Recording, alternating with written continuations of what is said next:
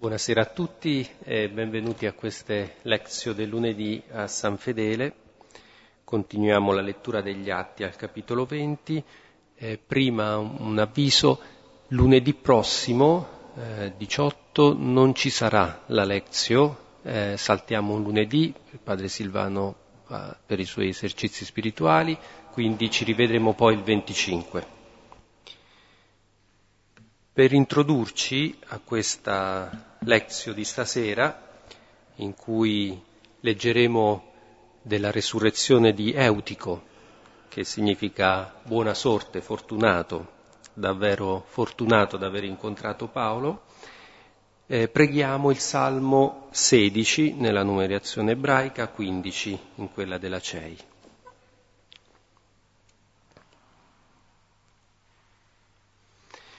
Nel nome del Padre, del Figlio e dello Spirito Santo. Proteggimi, o oh Dio, in te mi rifugio. Ho detto a Dio, sei tu il mio Signore, senza di te non ho alcun bene. Per i santi che sono sulla terra, uomini nobili, è tutto il mio amore. Si affrettino altri a costruire idoli. Io non spanderò le loro libazioni di sangue, né pronunzierò con le mie labbra i loro nomi.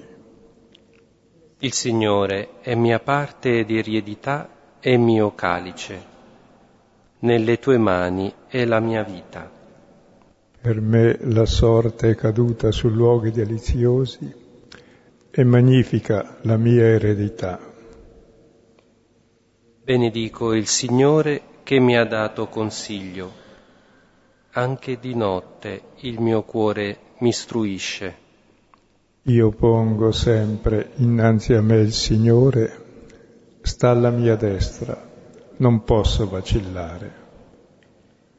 Di questo gioisce il mio cuore, esulta la mia anima, anche il mio corpo riposa al sicuro perché non abbandonerai la mia vita nel sepolcro, né lascerai che il tuo santo veda la corruzione. Mi indicherai il sentiero della vita, gioia piena nella tua presenza, dolcezza senza fine alla tua destra. Gloria al Padre, al Figlio e allo Spirito Santo come era nel principio, ora e sempre, nei secoli dei secoli. Amen. Abbiamo visto la volta scorsa la rivolta degli orefici, di quelli che fabbricano statuette d'argento e altre cose a Efeso contro Paolo e compagni per lo scomparso profitto economico, dato che la fabbricazione di idoli e di altre cose annesse e connesse veniva a perdere il suo mercato. Ma già prima di questo, quando si celebra la vittoria sulla magia che tutti bruciano quei, i testi magici, Paolo dopo due anni e più che era a Efeso e decide di andare a Gerusalemme e poi a Roma. Quindi decide il santo viaggio per Gerusalemme e poi a Roma. E allora prima di andare a Gerusalemme però fa un giro per visitare per l'ultima volta le comunità che ha già fondato in Macedonia e in Grecia. E sarà quello che vedremo oggi. Poi dopo torna indietro e non potendo tornare indietro deve ripercorrere via nave, che era più breve, ripercorre di nuovo i 500 km a piedi, poi prende la nave, eccetera. E vedremo comunque, leggendo il testo, che Paolo, che è sostanzialmente evangelizzatore, che va dove nessuno mai è stato, e quando Efeso, dopo due anni erotti che era lì, dice ormai l'Asia ha sentito parlare del Vangelo la Siria già prima l'aveva fatta il primo e secondo viaggio, Israele e la Samaria pure. Adesso dice puntiamo, sul punto più lontano, che è Roma. Ma prima sale a Gerusalemme per significare la sua comunione con Gerusalemme e questo viaggio a Gerusalemme, dove poi sarà catturato, diventa come il cammino di Gesù a Gerusalemme. E vedremo le caratteristiche di questo cammino. E la prima caratteristica è che prima abbiamo visto Paolo evangelizzatore. Qui vediamo il Paolo pastore e ci è detto in modo molto sintetico quel che fa, cioè quando visita le comunità già fondate, vediamo cosa fa. E poi soprattutto qui vediamo un Paolo che è pellegrino, cioè l'evangelizzatore va ovunque si apre una strada, una via, una porta, tutto va bene. E resta lì quel tanto di tempo che lo lasciano lì, poi è costretto ad andare via per persecuzioni, ma la persecuzione è il momento fecondo della croce, quindi nasce la Chiesa e può andare via. Invece qui adesso lo vediamo che fa anche il pastore e viene detto in modo molto sintetico cosa faceva come pastore, ma così sintetico che di più non si può. E poi vediamo questa urgenza del suo cammino perché è un pellegrino ormai, non è più uno che va per fare certo lavoro, ha una meta precisa, Gerusalemme. E poi un'altra ancora più precisa, Roma, quel che è stato Gerusalemme per Gesù, che testimonierà dando la vita per lui sarà Roma. Quindi c'è questa urgenza del cammino. E vediamo adesso cosa avviene in questo cammino dove Paolo da evangelizzatore si fa pastore oltre che pastore si fa pellegrino, per puntare poi al punto più lontano dove darà la sua testimonianza. E vedremo un testo particolarmente interessante per molti aspetti. Stasera leggeremo allora il capitolo 20 degli Atti, dal versetto 1 al versetto 16. Ora, quando cessò il tumulto, Paolo, avendo fatto venire i discepoli e avendoli esortati e salutati, uscì per andare in Macedonia. Ora, avendo attraversato quelle regioni e avendoli esortati parlando molto, giunse nella Grecia, passandovi tre mesi. Essendo avvenuto un complotto dei giudei, mentre stava per imbarcarsi per la Siria, fu del parere di tornare attraverso la Macedonia. Ora lo accompagnava Sopatro, figlio di Pirro di Berea, e poi Aristarco, e secondo di Tessalonica, e Gaio di Derbe e Timoteo e gli asatici Titico e Trofimo. Ora costoro, andati avanti, ci aspettavano a Troade. Noi invece da Filippi salpammo dopo i giorni degli azimi e li raggiungemmo dopo cinque giorni a Troade, dove passammo sette giorni. Ora, il primo giorno della settimana, mentre eravamo riuniti per spezzare il pane, Paolo discorreva con loro dovendo partire l'indomani, e prolungò il discorso fino a mezzanotte. Ora c'erano numerose lampade nella stanza superiore dove erano riuniti. Ora un ragazzo di nome Eutico, seduto sulla finestra, caduto in sonno profondo, mentre Paolo parlava a lungo, preso dal sonno, cadde giù dal terzo piano e fu raccolto morto. Ora Paolo, sceso, si gettò su di lui e abbracciatolo disse, Non turbatevi, perché la sua anima è in lui. Ora, essendo salito e avendo spezzato il pane e gustato, e avendo parlato a lungo fino all'alba, uscì. Ora ricondussero il ragazzo vivo e furono oltre misura consolati.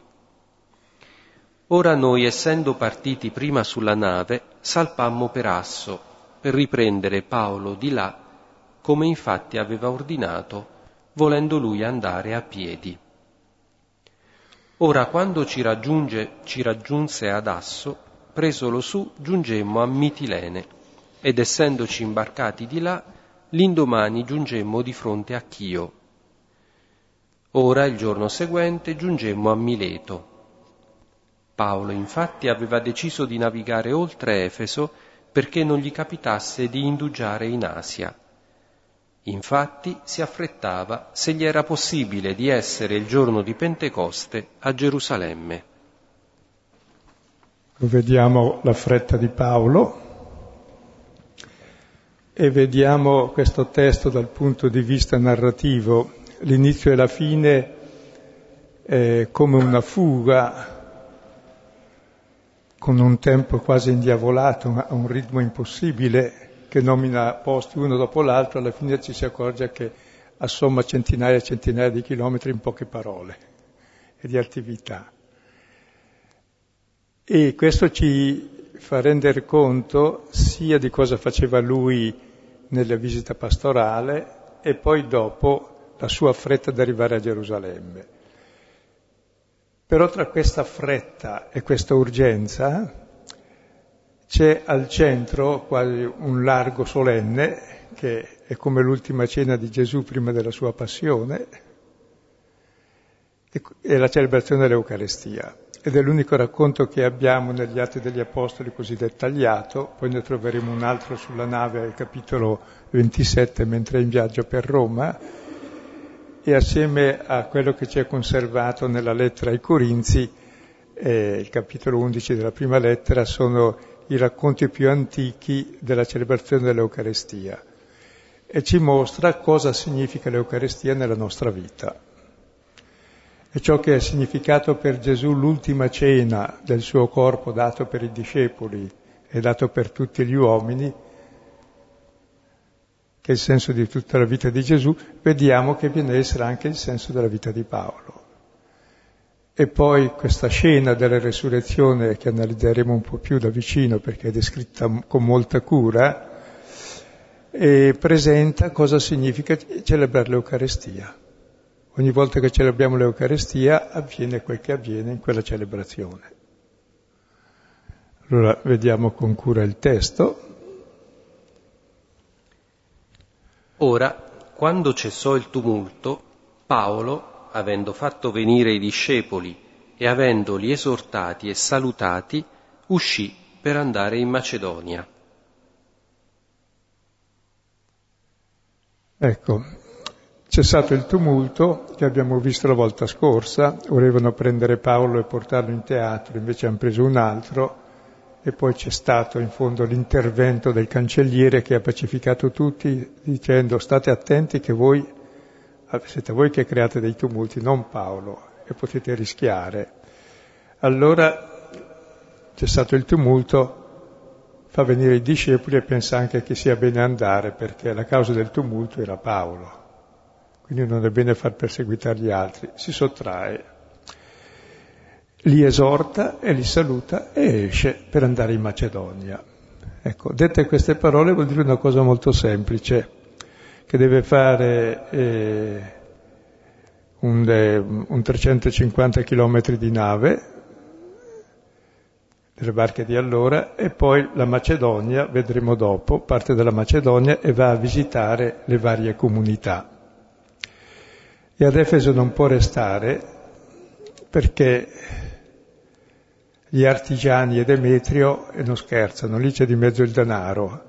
Interviene poi anche l'identità etnica, l'identità religiosa per difendere il denaro. Allora Paolo è un'occasione che potrebbe innescare inimicizia contro la comunità appena nata, allora dice va bene, vado a visitare le altre, poi di ritorno la risaluto senza passare da lì, li chiamo gli anziani. Ecco, vedete come in pochissimi in una riga, praticamente, ci dice cosa fa Efeso e va in Macedonia. Andiamo avanti fino al versetto terzo adesso. Ora, avendo traversato quelle regioni e avendoli esortati parlando molto, giunse nella Grecia, passandovi tre mesi.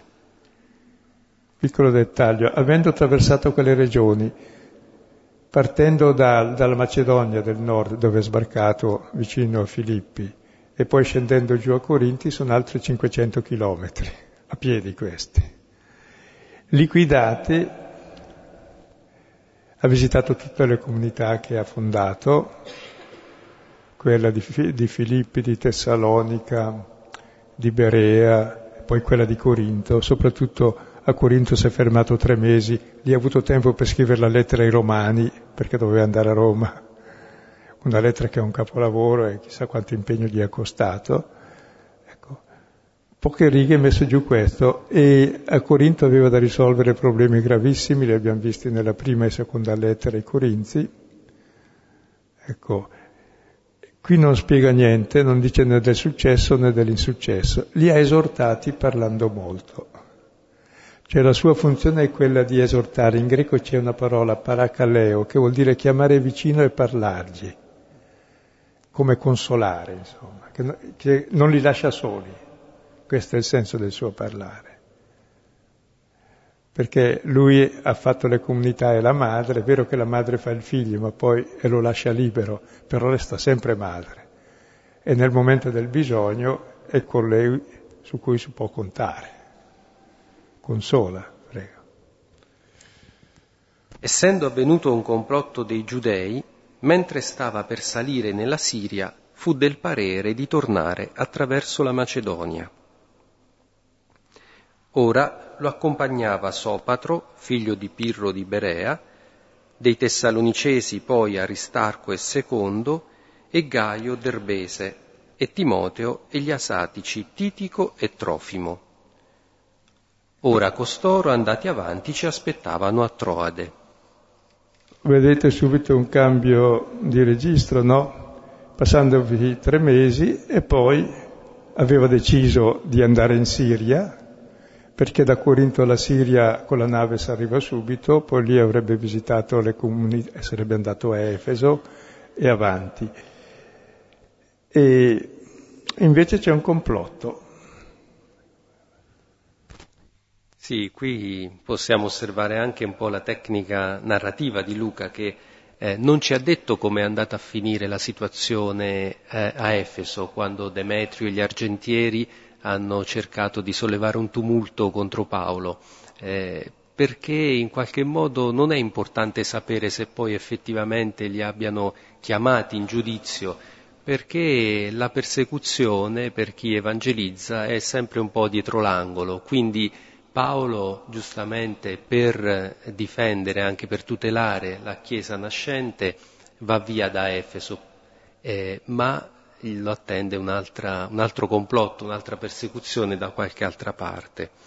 E appunto qui eh, ancora eh, a Corinto, per questo complotto non può, non può partire per nave e quindi eh, osserviamo, ecco, fa altri 500 chilometri a piedi e però questo camminare a piedi doveva essere molto caro a Paolo, ehm, anche se qui lui ha un po' di fretta, a recarsi a Gerusalemme, come abbiamo sentito, però ecco, durante il cammino a piedi eh, da solo, Paolo aveva molto tempo per meditare, per riflettere.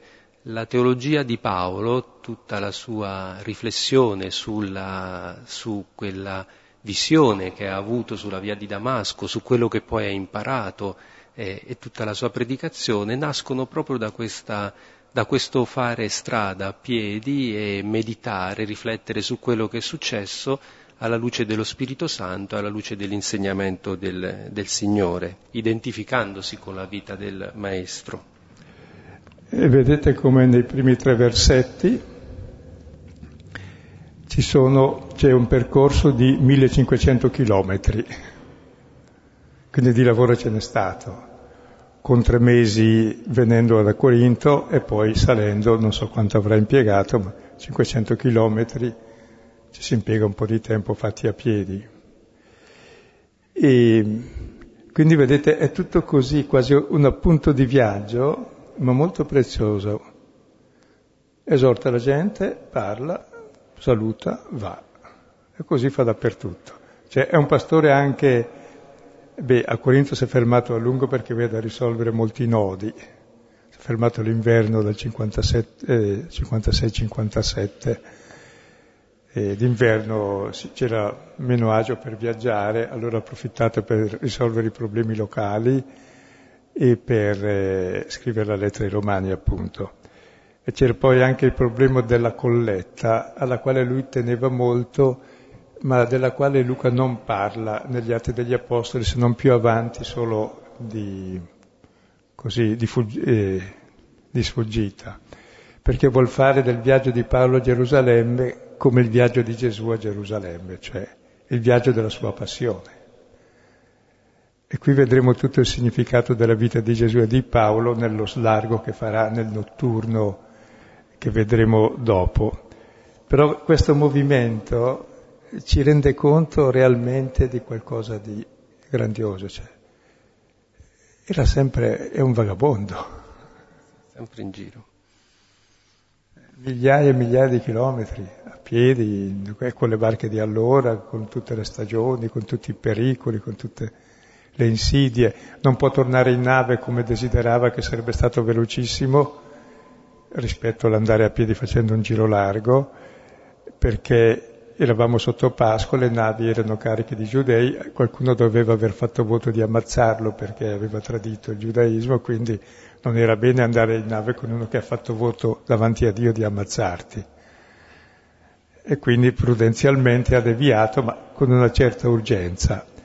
Però questa urgenza permette tante cose, ma la prima cosa è ancora che non è mai solo.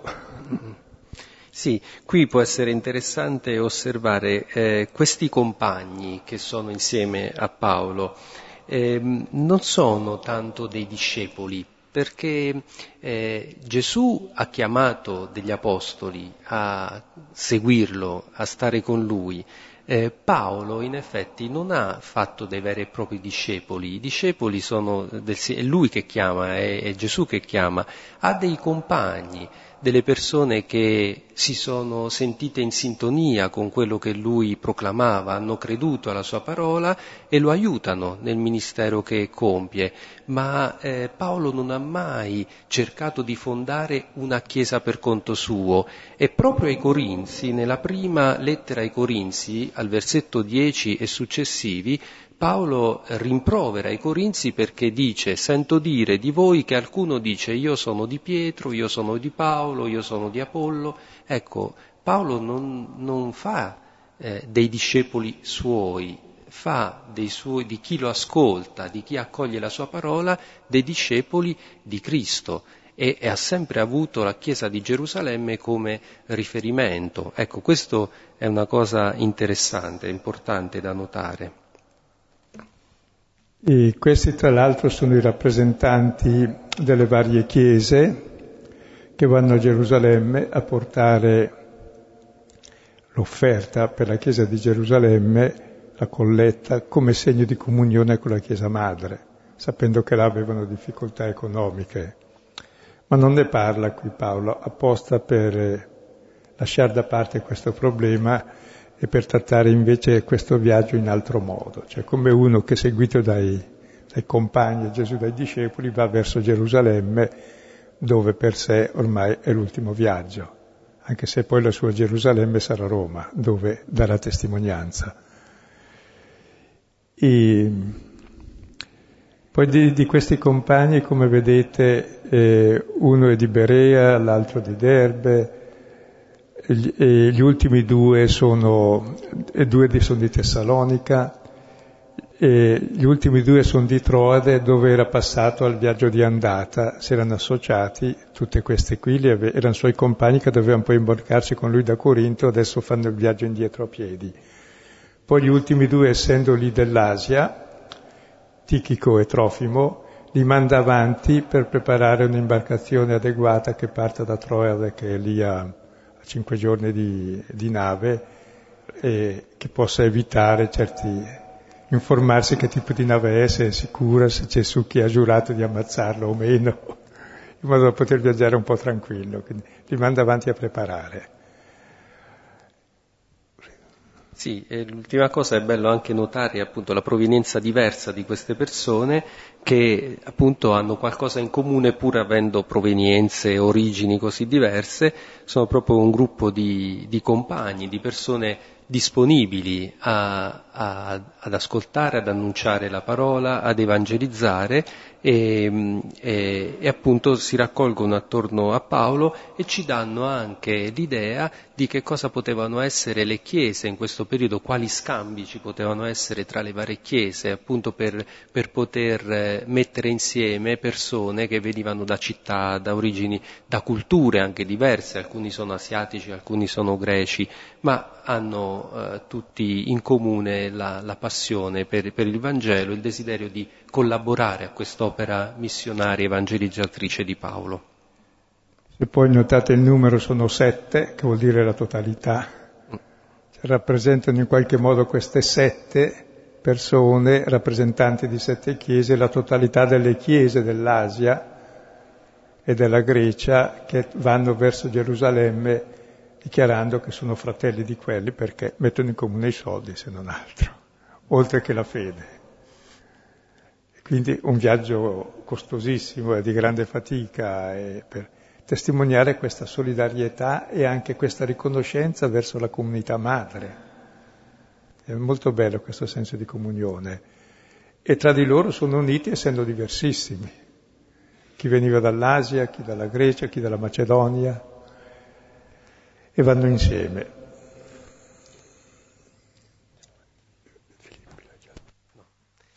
Noi invece da Filippi salpammo dopo i giorni degli azimi e li raggiungemmo dopo cinque giorni a Troade, dove passammo sette giorni. Ecco, vedete che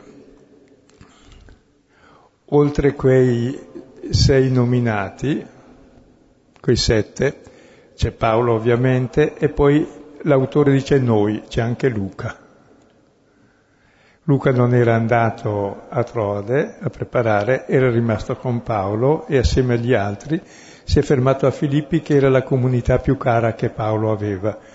E l'unica che non gli ha dato problemi era la comunità nata nella casa di Lidia, commerciante di porpora, la prima chiesa d'Europa, ed è l'unica comunità anche dalla quale accettava offerte per poter evangelizzare, mentre per, dalle altre non ne ha mai accettate, cioè lavorava per mantenersi.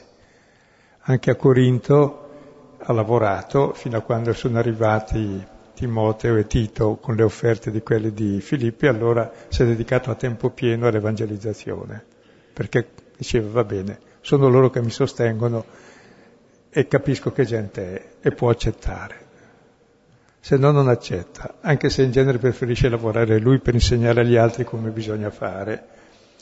E lì, essendo i giorni degli azimi, si sono fermati a celebrare la Pasqua ebraica, perché appunto erano soprattutto certamente il noi e Luca e Paolo, e probabilmente anche altri, erano di, erano di, di fede giudaica e quindi oltre che cristiani, quindi celebrano la Pasqua tranquillamente. E questo, il giorno degli, i giorni degli azimi e la Pasqua, è, un, è un'introduzione a quel che segue. Infatti il racconto della passione di Gesù si dice nel giorno degli azimi, quando si molava la Pasqua, Gesù andò a cena con i suoi nella stanza superiore, eccetera, eccetera. Quindi dà il tono di tutto il viaggio che sta facendo Paolo a Gerusalemme, che è quello della sua passione, ma anche il tono della celebrazione eucaristica, che in realtà è il vero viaggio nostro, che è quello passa- del passaggio dalla morte alla vita che avviene nell'Eucaristia. E l'altro è semplicemente simbolo di questo. E il testo successivo, mentre qui è tutto celere, abbiamo fatto un 500 più 500, 1500 chilometri in, in poche righe con tanti nomi, adesso invece c'è un, un adagio, un notturno spettacolare dove si racconta l'Eucarestia ed è il prototipo di ogni Eucarestia. Quel che avviene lì a Troade, quella notte di domenica, mentre celebrano la Pasqua del Signore, la sua resurrezione, è esattamente quel che capita nella vita di ciascuno che celebra seriamente l'Eucarestia. Ora, il primo giorno della settimana, mentre eravamo riuniti per spezzare il pane, Paolo discorreva con loro, dovendo partire l'indomani, e prolungò il discorso fino a mezzanotte. Ora c'erano numerose lampade nella stanza superiore dove erano riuniti. Ci fermiamo qui. Siamo il primo giorno della settimana, l'ultimo giorno è il sabato della settimana, non la domenica. La domenica è il primo, è il giorno della resurrezione di Gesù ed è il giorno della festa cristiana, perché noi non festeggiamo il fine della settimana, ma l'inizio che si chiama Domenica, giorno del Signore, festa. E lunedì è feria seconda, vuol dire festa seconda, festa terza. Noi siamo sempre in festa perché ogni giorno ormai è il giorno della resurrezione. Poi il giorno, l'inizio settimana, la festeggiamo dicendo che non si festeggerà chissà quando sarà la fine dei tempi, ma già il principio di tutta la nostra settimana è questa celebrazione, è la resurrezione del Signore. E viviamo sempre in questa luce. E se non viviamo l'Eucaristia durante la settimana è inutile andare la domenica a messa, perché se celebri una cosa e fai il contrario, come quelli di Corinto, dice voi mangiate e bevete la vostra condanna, e non mangiate e bevete il corpo di Cristo per vivere del corpo di Cristo, prendete e mangiate, cioè vivete di questo è il mio corpo dato per voi. E qui si spiegherà brevemente, la prima settimana erano riuniti, riuniti, si dice due volte, è la sinagoga in greco. Cioè, la sinagoga cristiana è riunirsi per spezzare il pane. Era già una parola tecnica, Gesù prese il pane, lo spezzò e lo diede. I primi discepoli dopo la Pentecoste si trovavano nella stanza superiore, cosa facevano? Assidui nella dottrina degli Apostoli, frazione del pane, frazione del pane e nei beni comuni. E abitavano tutti insieme, perché ci stavano, erano pochi all'inizio. Allora in questa riunione Paolo cosa fa? Ecco, discorreva con loro, dovendo partire l'indomani. Sì, qui vediamo già un po' la, la, struttura che poi avrà la celebrazione eucaristica, la eh, liturgia della parola cosiddetta e poi la liturgia eucaristica. C'è prima questa eh, eh, predicazione di Paolo, è un momento in cui l'Apostolo comunque eh, continua la sua missione evangelizzatrice e quindi spezza eh, il, anche il pane della parola con, con i suoi ascoltatori e poi dopo appunto c'è la, la, lo spezzare del pane, il condividere il pane eucaristico. E è interessante eh, come appunto Luca qui rallenta volutamente la sua narrazione e si sofferma su alcuni particolari che hanno un, un, valore simbolico notevole. Ci informa infatti che c'erano numerose lampade, dandoci quindi l'idea di un ambiente molto illuminato che eh, fa da contrasto con quello che c'è all'esterno, che appunto sono le tenebre e, e di notte.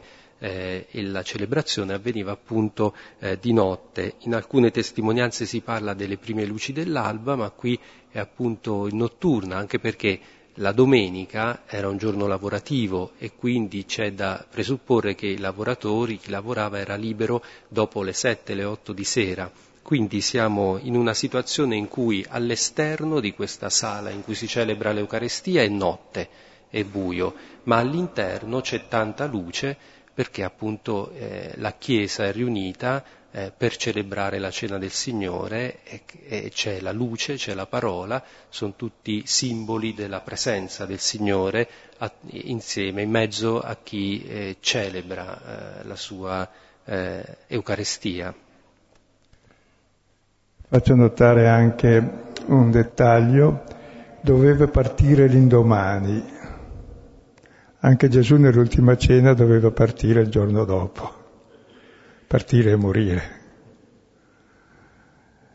Stava nella stanza superiore, è lo stesso nome che si dà al cenacolo, la stanza superiore.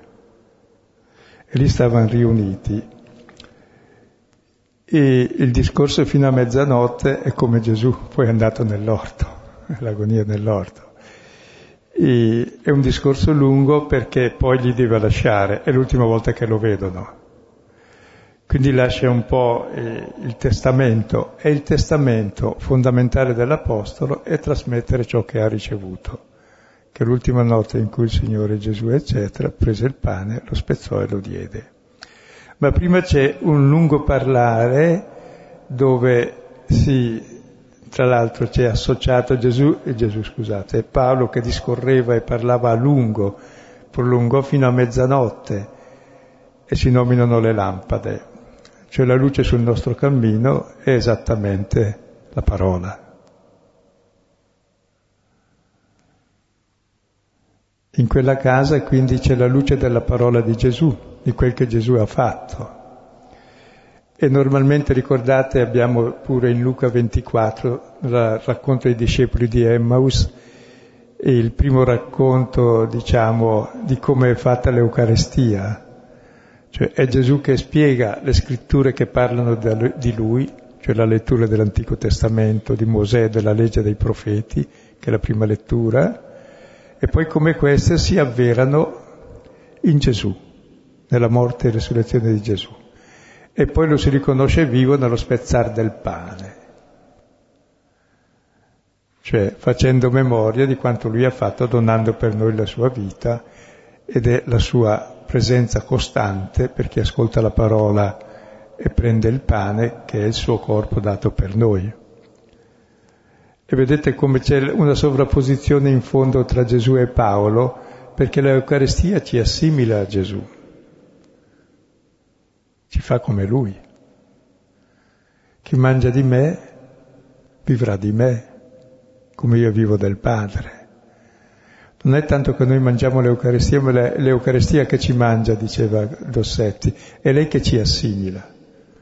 Cioè se io mangio del pane assimilo il pane a me. Se mangio l'Eucaristia è il Signore che mi assimila a sé. Se la mangio veramente ascoltando la parola, e con la coscienza di quel che mangio e cercando di assimilare e vivere il corpo di Gesù, cioè il suo stesso stile di vita. E lo spezzare del pane in fondo è frutto della parola. C'è questa liturgia della parola che è molto lunga, dura fino a mezzanotte, perché dobbiamo imparare a conoscere Cristo, Gesù, così com'è in realtà, non come ce lo inventiamo noi. Perché il vero male del cristianesimo è che tutti siamo credenti in Cristo, ma in nome di Cristo anche facciamo le crociate, ammazziamo, siamo intolleranti, condanniamo gli altri, giudichiamo. Che Gesù è questo? Il contrario di Gesù, appunto. Ciò per cui Gesù è morto. Quindi è molto importante conoscere il Signore Gesù e di nuovo ripeto, per la liturgia ambrosiana speriamo che cambino il lezionario e tornino a quello vecchio perché è un abominio, non si saprà mai chi era Gesù leggendo il Vangelo ambrosiano ormai, il lezionario domenicale.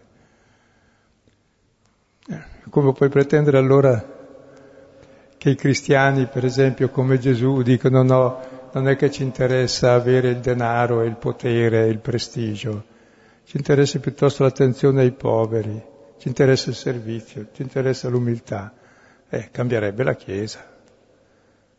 Invece di usare le tentazioni, quelle che per Gesù erano tentazioni, come strumenti privilegiati di pastorale che rovinano il cristianesimo e gli uomini, saremmo un po' come Gesù Cristo, che è molto meglio.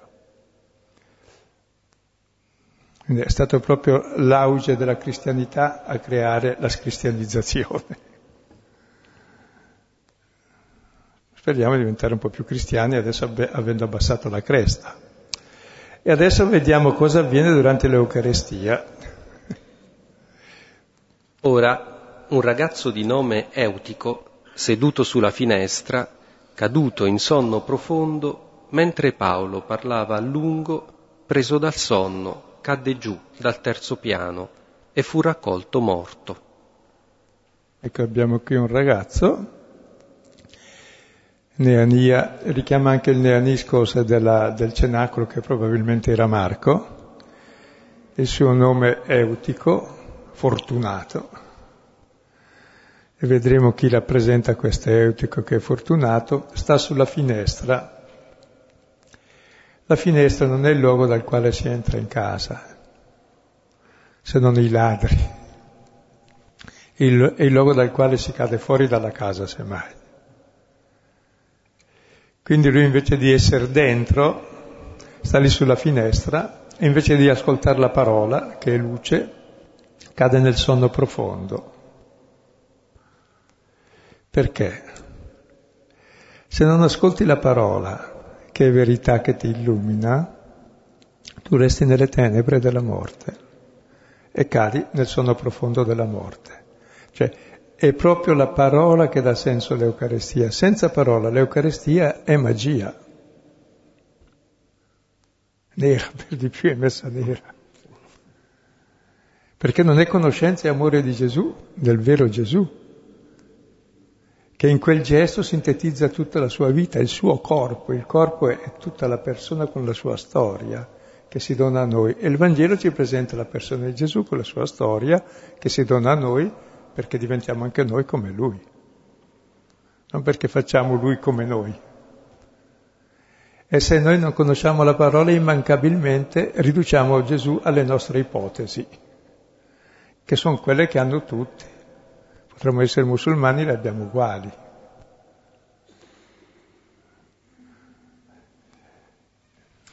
Ora Paolo, sceso, si gettò su di lui e abbracciatolo disse, Non turbatevi, perché la sua anima è in lui. Ora, essendo salito e avendo spezzato il pane e gustato, avendo parlato a lungo fino all'alba, uscì. Ora ricondussero il ragazzo vivo e furono oltre misura consolati. E dobbiamo adesso vedere al rallentatore le singole parole di questo ragazzo appunto che invece di ascoltare dorme e chi dorme davanti alla parola chi non l'ascolta cade nel sonno profondo che è già sintomo di morte, cade giù nel buio della notte, arriva giù in fondo dal terzo piano, cade morto. È anche molto suggestiva l'immagine di chi non ascolta la parola. Cade necessariamente fuori dalla finestra, anche se era nella casa. Perché è la verità che ci fa liberi, ci fa figli e ci fa conoscere il Signore e amare il Signore, ma Lui, non le nostre proiezioni su di Lui altrimenti a nome suo facciamo come Giacomo e Giovanni che dicono facciamo scendere un fuoco dal cielo su quelli lì che ti rifiutano, cioè vogliono ammazzare in nome di Cristo, quindi è comune la cosa anche agli apostoli migliori. Quindi dobbiamo stare attenti proprio l'importanza del Vangelo, della conoscenza di Gesù, perché l'Eucarestia sia Eucarestia tanto a lungo che arrivava a mezzanotte, cominciando al tramonto. Poi arriveranno anche all'alba perché continua ancora dopo. E non ascoltare la parola vuol dire cascar fuori dalla finestra, dal terzo piano, cascar fuori dalla Chiesa, dalla comunità, dall'ambiente della luce, per cadere nelle tenebre e nel sonno della morte. E Paolo, anche lui, scende nella notte, come Gesù è sceso nella notte, del nostro male, del nostro peccato, nella notte in cui fu tradito, fu anche rinnegato da Pietro, tutti fuggirono da lui. Gesù entra in tutte queste notti, anche Paolo scende, si getta su di lui e lo abbraccia, come Gesù abbracciò Giuda, come Gesù scese agli inferi e abbracciò tutti, tutti i perduti che c'erano dalla creazione del mondo fino al suo tempo. E l'Eucarestia è proprio questo, essere associati al corpo di Gesù dato per i fratelli. E Paolo vive in prima persona lui stesso quel che ha fatto Gesù, anche lui scende nella notte. Difatti andrà a Gerusalemme per essere sostanzialmente ucciso e poi lo rimanderanno a Roma per ammazzarlo là. Quindi l'Eucarestia ci associa realmente al mistero di morte e risurrezione di Cristo. Perché scende e sale. e poi scende e lo abbraccia, abbraccia quello che è morto. Ricordate anche lì Eliseo, quando risuscitano i figli di quelle due donne, ma quel che lui dice è non turbatevi, turbamente davanti alla morte, la sua anima è in lui. Cosa voglia dire? E poi avete notato che cosa strana? Scende, credo che sia sceso anche la mamma, che siano scesi tutti, hanno visto che è lì morto, Paolo lo abbraccia e dice non turbatevi, andiamo su, la sua anima è in lui, e lo abbandonano lì. Scusa, eh, almeno chiamare il pronto soccorso, il 118, non so io. Cioè, è strano no, il racconto? Come, come, hanno il coraggio di abbandonarlo giù, di andare su a celebrare l'Eucarestia? È una cosa molto, no? Cattiva, mi sembra quasi come se racconta il samaritano, deviò oltre, invece di aiutare il malcapitato. Quindi questa incongruenza sale, spezza il pane, lo mangia e lo gusta. C'è scritto dopo, invece che mangiato, in greco c'è gustato. Quel pane è da gustare. Quel pane è la vita stessa di Dio, è il corpo di Cristo, è Dio che si dona totalmente a noi. E continua a parlare a lungo fino all'alba. Oh no, e il bambino lo lasciano giù, al freddo. E secondo voi che mistero c'è sotto qui? Che nell'Eucaristia che celebriamo, in quella sala superiore, realmente risuscita dai morti anche chi è fuori. E risuscitiamo noi per primi, perché sappiamo che la morte non è morte, sappiamo scendere anche noi e sta andando verso la morte anche Paolo, come Gesù, e questo è saper vincere la morte dando la vita. Ed è strano che lo lasciano giù, esce, riconduce il ragazzo vivo all'alba, quando lui esce. Vuol dire che quando celebriamo l'Eucarestia non la celebriamo solo per noi. Il pane che mangiamo e gustiamo è anche per chi è fuori, anche per chi è morto. Lo vedremo più avanti nel capitolo 27 quando Paolo sulla nave è portato a Roma 276 persone, militari, schiavi e tutte le genti, dopo 14 giorni di digiuno sulla nave in balia alla tempesta, che ormai era finita, e nessuno mangiava e la, e la nave era carica di frumento. Dice, è necessario che mangiate per la vostra salvezza. E allora davanti a tutti prese il pane, lo spezzò, ne mangiò anche loro mangiarono e buttarono tutto il grano nel mare, il simbolo di Cristo che è andato nell'abisso che ha salvato tutti. E quella nave rappresenta l'umanità intera, che è salvata dall'Eucarestia. E quando celebriamo l'Eucarestia non la facciamo per noi. Questo è il mio corpo dato per voi, il sangue versato per voi e per tutti, per tutti. Quando celebriamo l'Eucaristia veramente siamo solidari con, l'um- con l'umanità intera. Ed è nell'Eucaristia che noi abbiamo la forza di risorgere noi per primi e di comunicare la vita agli altri. E di saper dar la vita, perché comunicarla è saper dar la vita anche.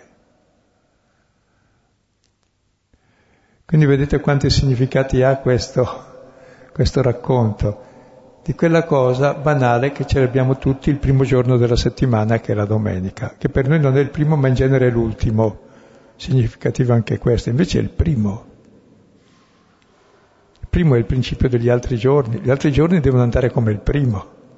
Non è che aspettiamo un ultimo giorno dove sarà diverso, è il primo giorno che è diverso, deve rendere diversa tutta la settimana. Diceva già un padre della Chiesa che i cristiani sabbatizzano ogni giorno, cioè è festa ogni giorno.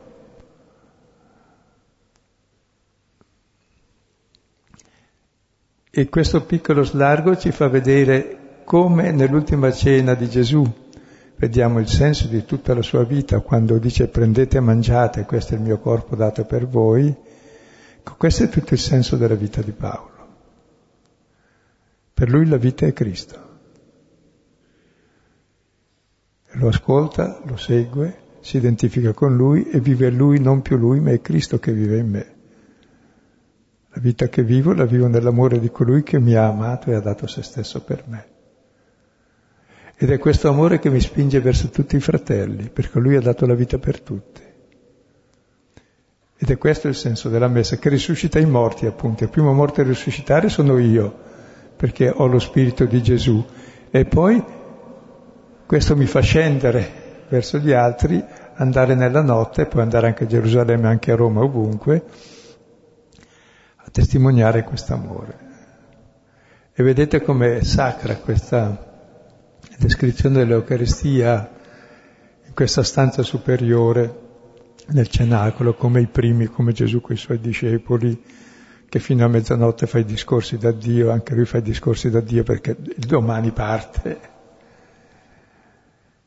E noi siamo normalmente come quel ragazzo che sta lì sulla finestra, ascolta il messa, poi sta sentendo parlare a lungo, avevo già detto che la predica in Gai si dice la noiusa, ecco, la noiosa, si sono addormentati. In realtà invece è un'altra cosa proprio. Davanti alla luce della parola si può chiudere gli occhi e si preferisce restare nel proprio comodo, nella menzogna, nell'ignoranza della parola e così si cade dalla finestra. E non so, per fortuna che fanno le finestre alte nelle chiese, però ricadiamo ugualmente dall'alto.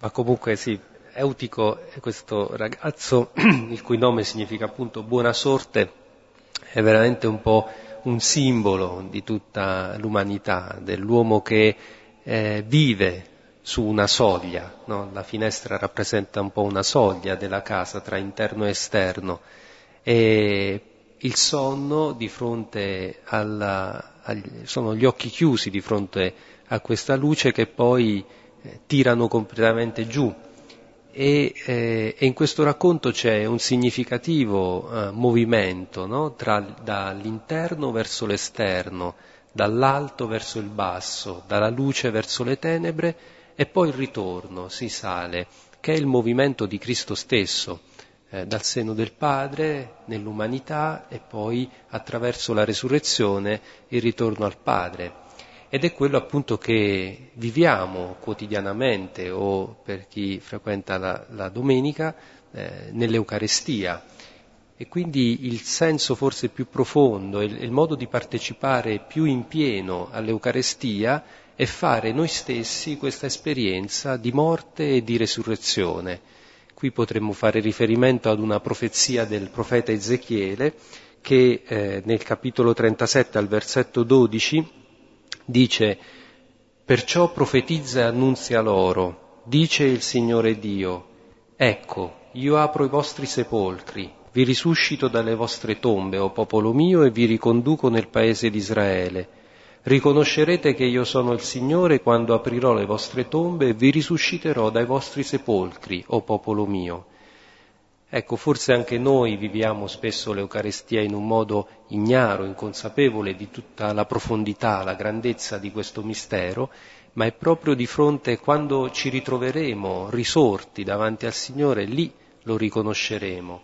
E allora, vivendo questa esperienza quotidiana nell'Eucarestia di morte e resurrezione, possiamo essere più vicini, più assimilati a questo mistero, lo possiamo fare più nostro. Ed è quello poi che si accinge a fare Paolo perché appunto da qui in poi tutto il racconto degli atti è il racconto del processo che subisce prima a Gerusalemme, poi a Cesarea, poi a Roma, insomma un po' come nei Vangeli, no? che sono, come diceva un esegeta, un'introduzione eh, alla passione, il cuore è questo, e questo racconto è un po' l'ultima cena di Paolo che già in qualche modo con, a Damasco e con tutto quello che ha vissuto nelle persecuzioni, anche lui ha vissuto tante esperienze di morte e resurrezione, ma adesso è quella definitiva con questa decisione ferma, come a suo tempo fu per Gesù, di andare verso Gerusalemme, sapendo in qualche modo anche di andare incontro alla morte, dare la vita, ma eh, in questo modo vive lui stesso sulla sua pelle fino in fondo questo mistero che ha celebrato e che eh, la, la, vicenda di Eutico eh, ci indica come cammino, come percorso che aspetta un po' tutti, tutti gli uomini, tutta l'umanità, pur essendo spesso ignara o volendo chiudere gli occhi di fronte a questo mistero. Io credo che questo ci aiuti ad apprezzare l'Eucarestia per quello che è, che è davvero la salvezza del mondo, se celebrata in realtà, sapendo quel che si fa, e che questo eutico rappresenta tutto il mondo che sta fuori ancora o che è caduto fuori c'è l'umanità intera, probabilmente anche noi che siamo salvati da Gesù, che ha dato per noi la vita.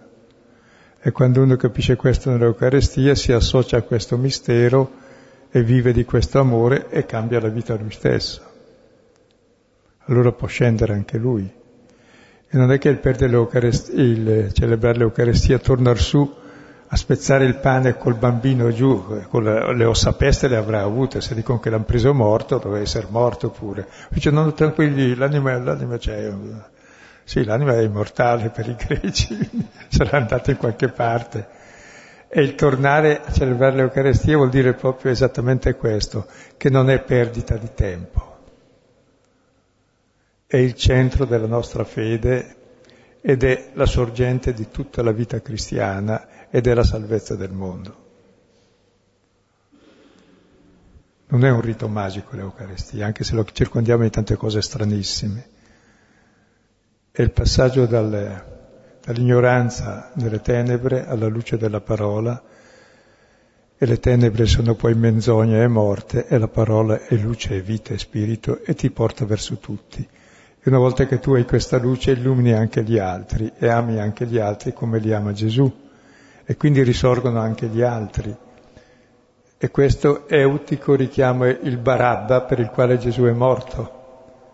Barabba vuol dire Bar Abba, figlio del padre, ed era il nome che si dava ai figli di nessuno, Barabba. Infatti Barabba era figlio di nessuno, fratello di nessuno, omicida, in prigione, in attesa di essere ucciso. E il figlio del padre diventa figlio di nessuno, Gesù scende e il figlio di nessuno diventa figlio del padre, Barabba. Rappresenta tutta l'umanità che è salvata da Cristo che si è fatto nessuno, ultimo di tutti. Ed è per questo poi che l'Eucaristia ci spinge verso l'ultimo dei fratelli. E non possiamo celebrare l'Eucaristia se escludiamo dal nostro cuore eh, gli immigrati, i peccatori, quel che volete, qualcuno chiunque sia. Quel che escludiamo è il Signore Gesù. L'abbiamo letto anche ieri nel giudizio, no? Ero affamato, assetato, assetato, e, e nudo, carcerato, malato. Cioè quelli che noi escludiamo sono Lui.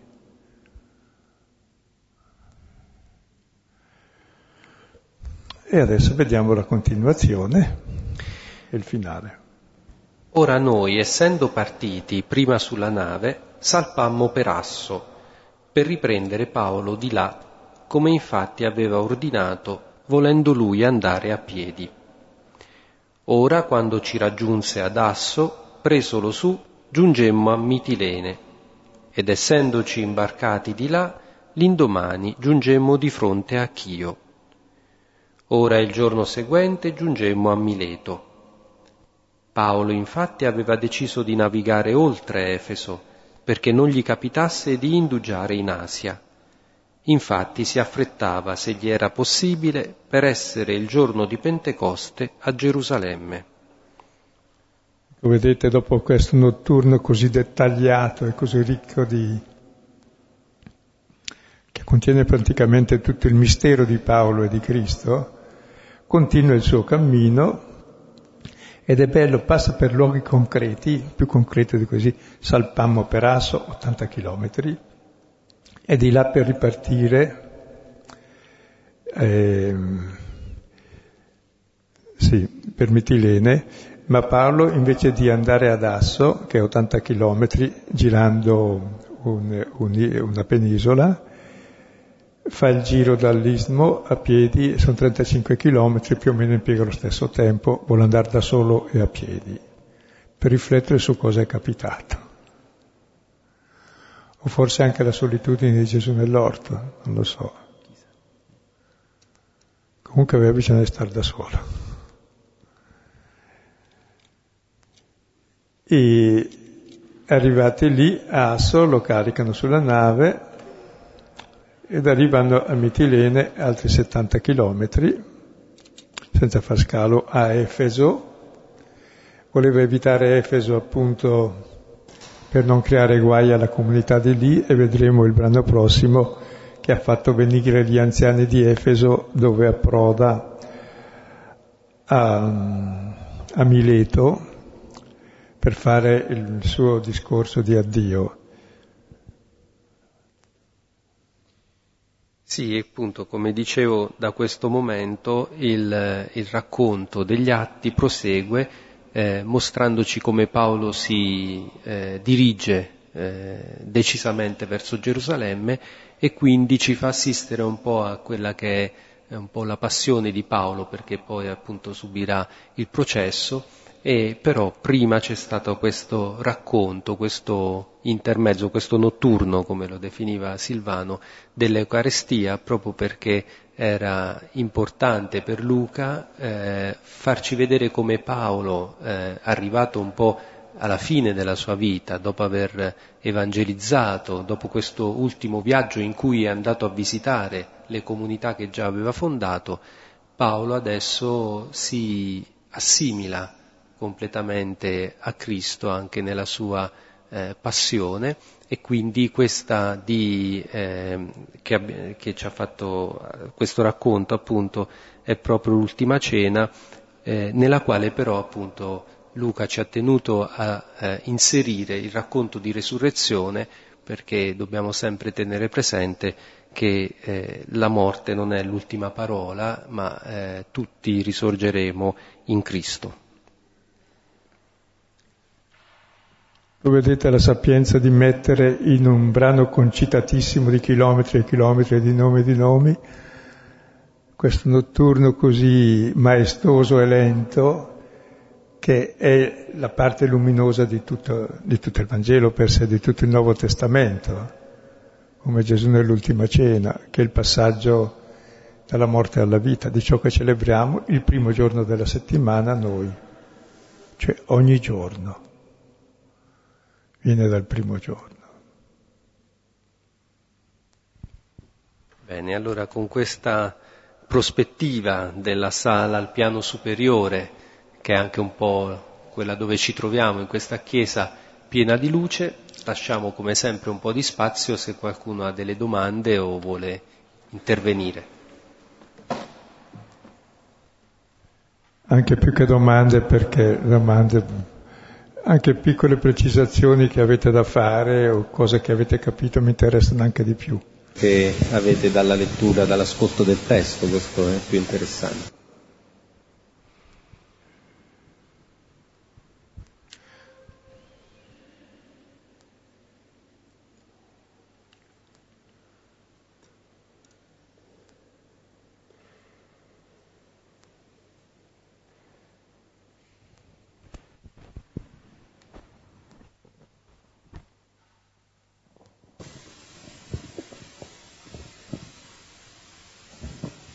Vorrei per favore un chiarimento riguardo a quanto hai detto circa nostro, la nostra abitudine di giudicare i nostri fratelli.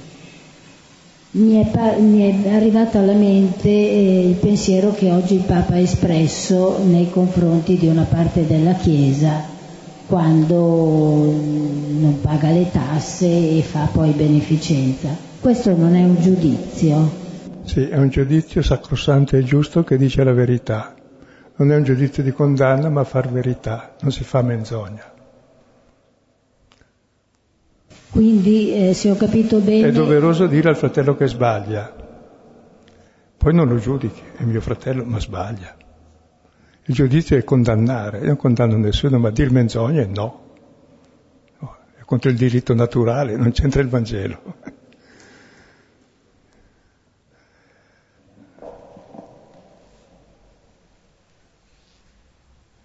Morto per i peccatori Gesù, chiaro, però sono peccatori. Non dicono che fanno bene a peccare, se no allora è morto per niente, si prende in giro il Signore. Certo che il Signore perdona, ma perdona chi si sa peccatore, chi dice sono a posto, non può essere perdonato. Leggendo la Bibbia, la parola profetica è molto tagliente e a volte assomiglia a un giudizio, ma non è mai per la condanna. Il giudizio appunto è per la condanna, ma la parola, anche Gesù ha avuto parole molto dure nei confronti dei farisei, ma non è mai perché voglio la morte del peccatore, ma perché si converte e viva e bisogna, bisogna dirlo e a volte con forza. Insomma, non si può dire che il male è bene, se no vuol dire uccidere le persone. Non è misericordia questo. La verità è la prima misericordia e alla verità succede la verità più profonda che è il perdono.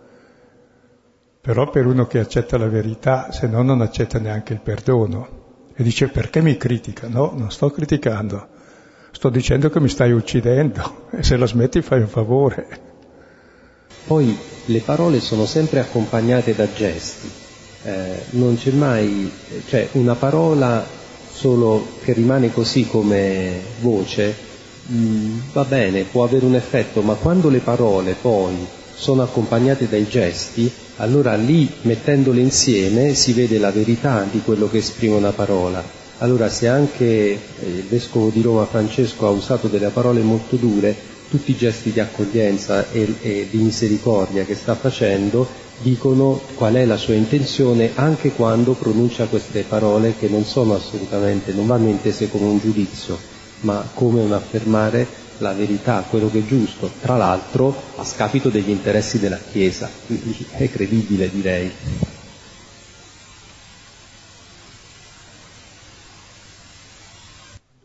Quando dici non rubare per poi dare alla Chiesa, eh, ha ragione, scusa.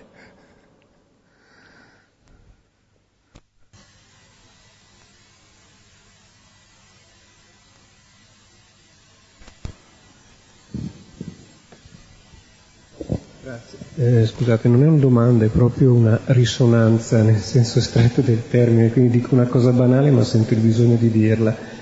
Eh, stasera all'inizio, come spesso, viene richiamata quasi la necessità della persecuzione, la persecuzione è inevitabile per chi evangelizza.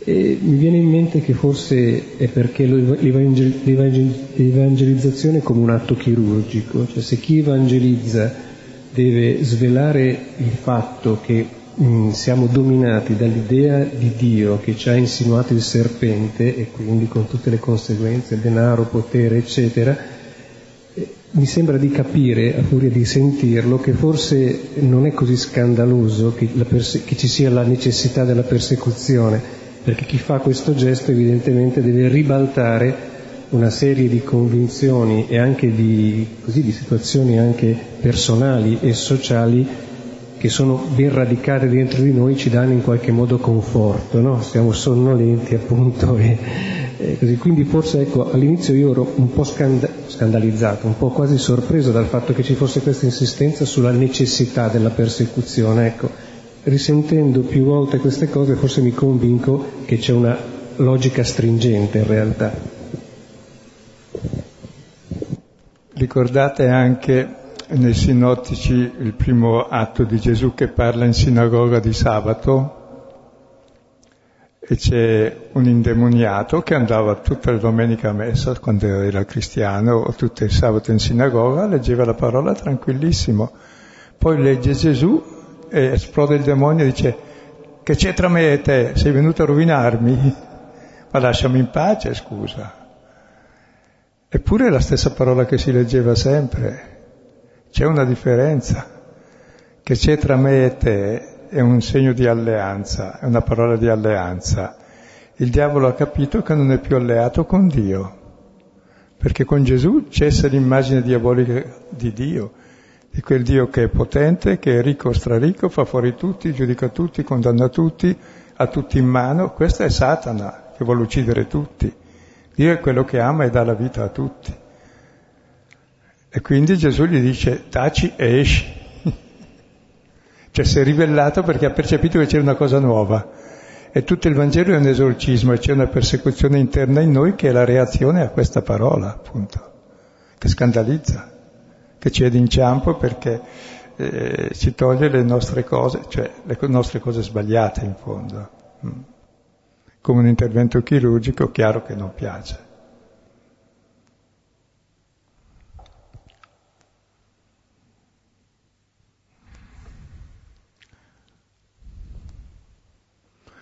Ma viviamo di tumori che, di tumori che consideriamo gioielli noi, poi a chi ce li tocca.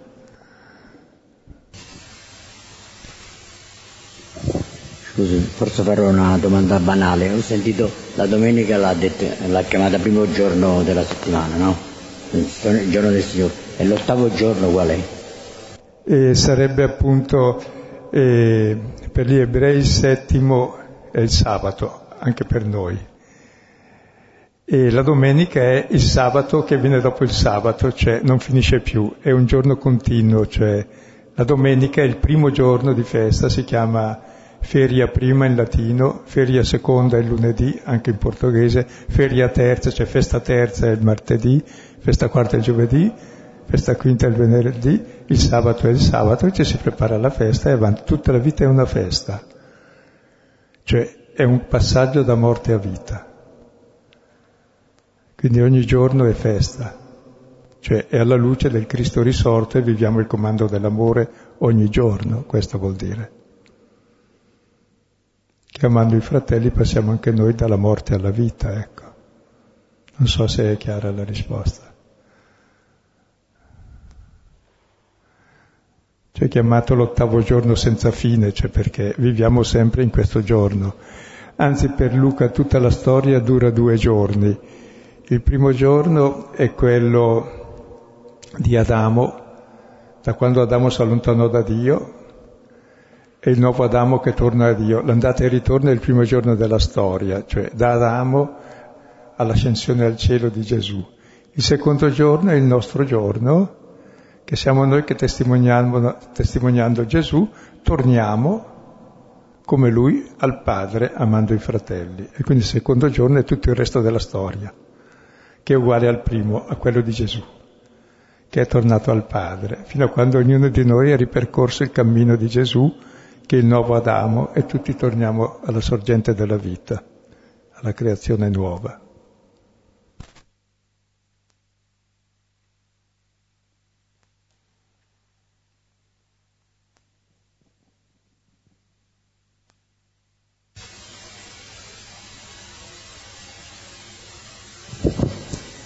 Leggendo questa fase degli Atti degli Apostoli e anche avendo letto da poco il suo libro, mi sto rendendo conto che la vita di chi annuncia il Vangelo è una vita veramente avventurosa.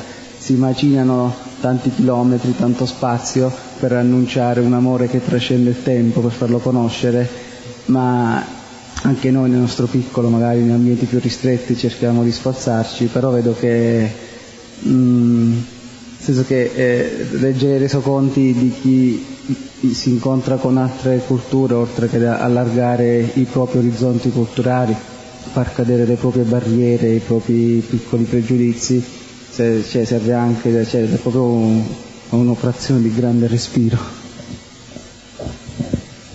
Mi ha impressionato di aver letto un articolo di Chisito, che conoscete, che parlava di un ragazzo e del Sud Sudan, dove c'è stata una persecuzione continua e c'è ancora da decine d'anni, se non da, da più di un centinaio d'anni, forse da sempre, non so, e che dedicandosi così ad evangelizzare ha battezzato 30.000 persone in vent'anni.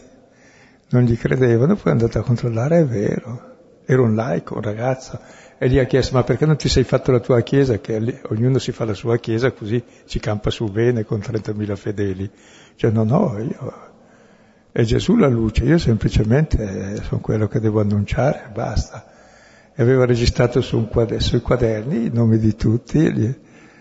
Guardate cosa ha potuto fare un semplice laico, un vero apostolo. Capite che non c'è da meravigliarsi se anche Paolo riusciva a evangelizzare, dice, tutta l'Asia ha sentito parlare, con tutta la gente che andava e veniva, erano persone di questo tipo.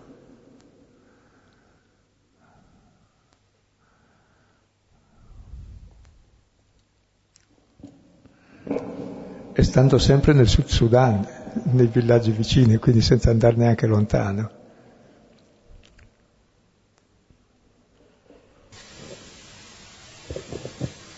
E, ehm, avevo un dubbio, ma Eutico è caduto veramente o la digressione ha un carattere solamente simbolico? Ascolta, se non ci fosse il fatto non sarebbe neanche un simbolo, sarebbe una, una storia inventata, una favola, che pure ha una morale, ma è un'altra cosa. Invece si dice ciò che Gesù ha fatto e detto non ciò che ha detto le belle favole. La differenza tra il Vangelo e le belle favole è che le belle favole sono belle favole, bellissime, difatti si può leggere utilmente, meglio di, che vederle telenovela, sono molto istruttive, anche quelle di Esopo, sono grandiose, di saggezza popolare. La differenza è che lui non ha detto, ha fatto, e poi una breve parola per spiegarlo, ma non di più se no è una favola, che sono bellissime anche le favole, ma sono un'altra cosa rispetto alla Sacra Scrittura, che racconta ciò che il Signore ha fatto per noi e ciò che i discepoli, il Vangelo ciò che Gesù ha fatto e detto, e gli atti degli Apostoli, ciò che dopo di lui i discepoli fanno e dicono. E raccontare una favola poi, siccome la gente era ancora viva, diceva racconti balle, quindi non è vero niente, quindi si sta attenti a non fare come i giornalisti.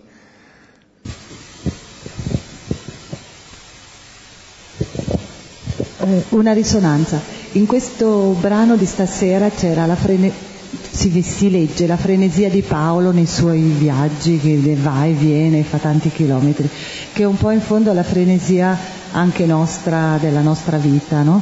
Ma al centro ci sta la celebrazione dell'Eucaristia che è quella che dà senso anche a questo camminare, cosa che forse per noi è importante riflettere che la nostra vita frenetica ha bisogno di una fermata e una presa di consapevolezza che è il centro e l'Eucaristia che ci illumina poi e dà senso a tutto il nostro andare, a tutto il nostro cammino come ha dato senso al cammino di Paolo e che forse questa consapevolezza è proprio quel movimento che fa questo ragazzo, che è dal dentro al fuori, dal sotto al sopra, che è quello che è il movimento nostro interiore nel momento in cui eh, celebriamo l'Eucaristia e prendiamo il corpo del Signore. Altrimenti cadiamo fuori, siamo sempre per la strada, perché lui cade fuori. Però forse il nostro camminare è un camminare da morti e non da vivi, è un camminare senza avere eh, una, un cammino illuminato che ha un senso, un significato, che lo prende soltanto nel momento in cui si celebra l'Eucaristia. E credo proprio che il senso di questo brano va in questa direzione, cioè scopre il segreto stesso di tutto il camminare di Paolo, anche il segreto stesso del cristianesimo, eh, che consiste proprio in questa parola è diventato pane ed è il corpo di Gesù dato per noi, questa luce che è l'amore che è diventato carne, che diventa carne della nostra carne, che ci fa come Dio, e questo è il principio della settimana, cioè il giorno uno, e poi tutti gli altri devono essere uguali al primo, se no non sono giorni. E nasciamo nuovi. E spesse volte ci troviamo noi stessi cristiani come questo ragazzo che cadiamo dalla finestra. Però è bello che l'Eucaristia che gli altri celebrano sul serio ci tira su anche noi. E anche noi dovremmo davvero fare sempre Eucaristia come dice Paolo, bisogna fare Eucaristia sempre e su ogni cosa, perché ciò che non è Eucaristia è morte. E ciò che è Eucaristia, ciò di cui ringrazi, qualunque cosa sia, è riportata a livello e dono dell'amore di Dio, al quale tu riconosci con altrettanto amore e diventa riscattata dalla morte. Sì, è un brano molto luminoso e... Bene.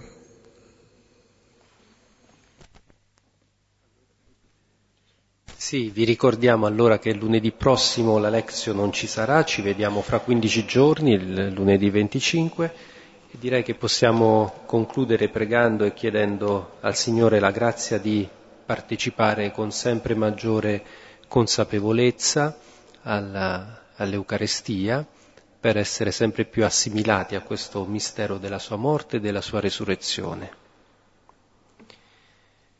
Padre nostro, che sei nei cieli, sia santificato il tuo nome, venga il tuo regno, sia fatta la tua volontà, come in cielo così in terra.